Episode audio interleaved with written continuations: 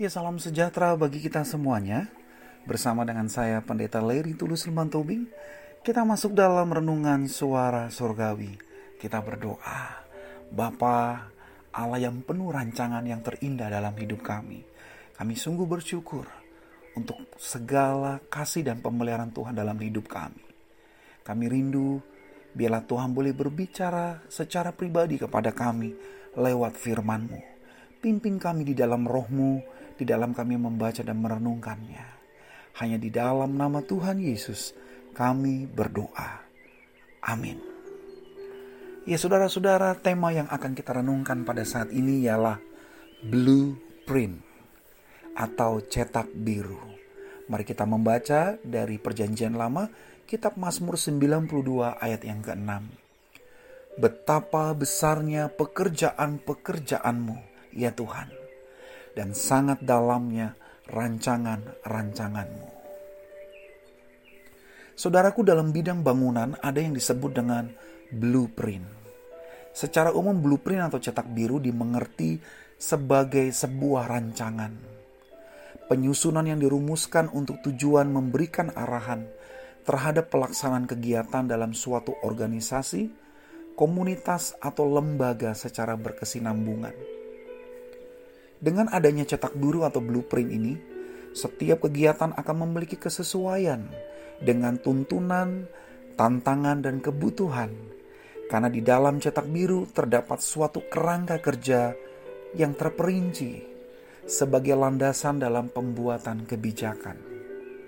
Umumnya kerangka kerja dalam suatu organisasi, komunitas atau lembaga meliputi yang pertama penetapan tujuan dan sasaran, yang kedua penyusunan strategi, yang ketiga pelaksanaan program atau fokus kegiatan, dan yang keempat langkah-langkah atau implementasi yang harus dilaksanakan.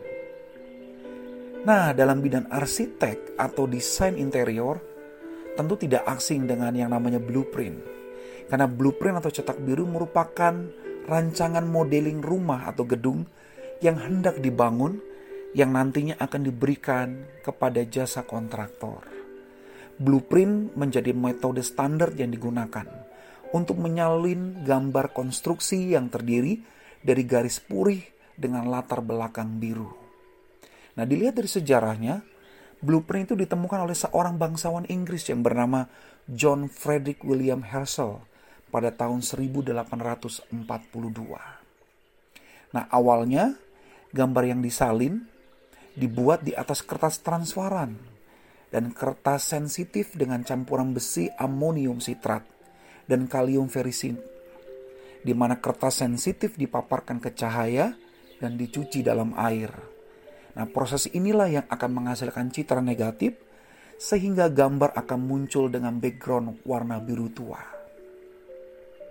Nah, ada beberapa alasan mengapa blueprint ini sangat dibutuhkan, yaitu memberikan gambaran yang lebih real sehingga semua pihak bisa memahami rancangan gambaran.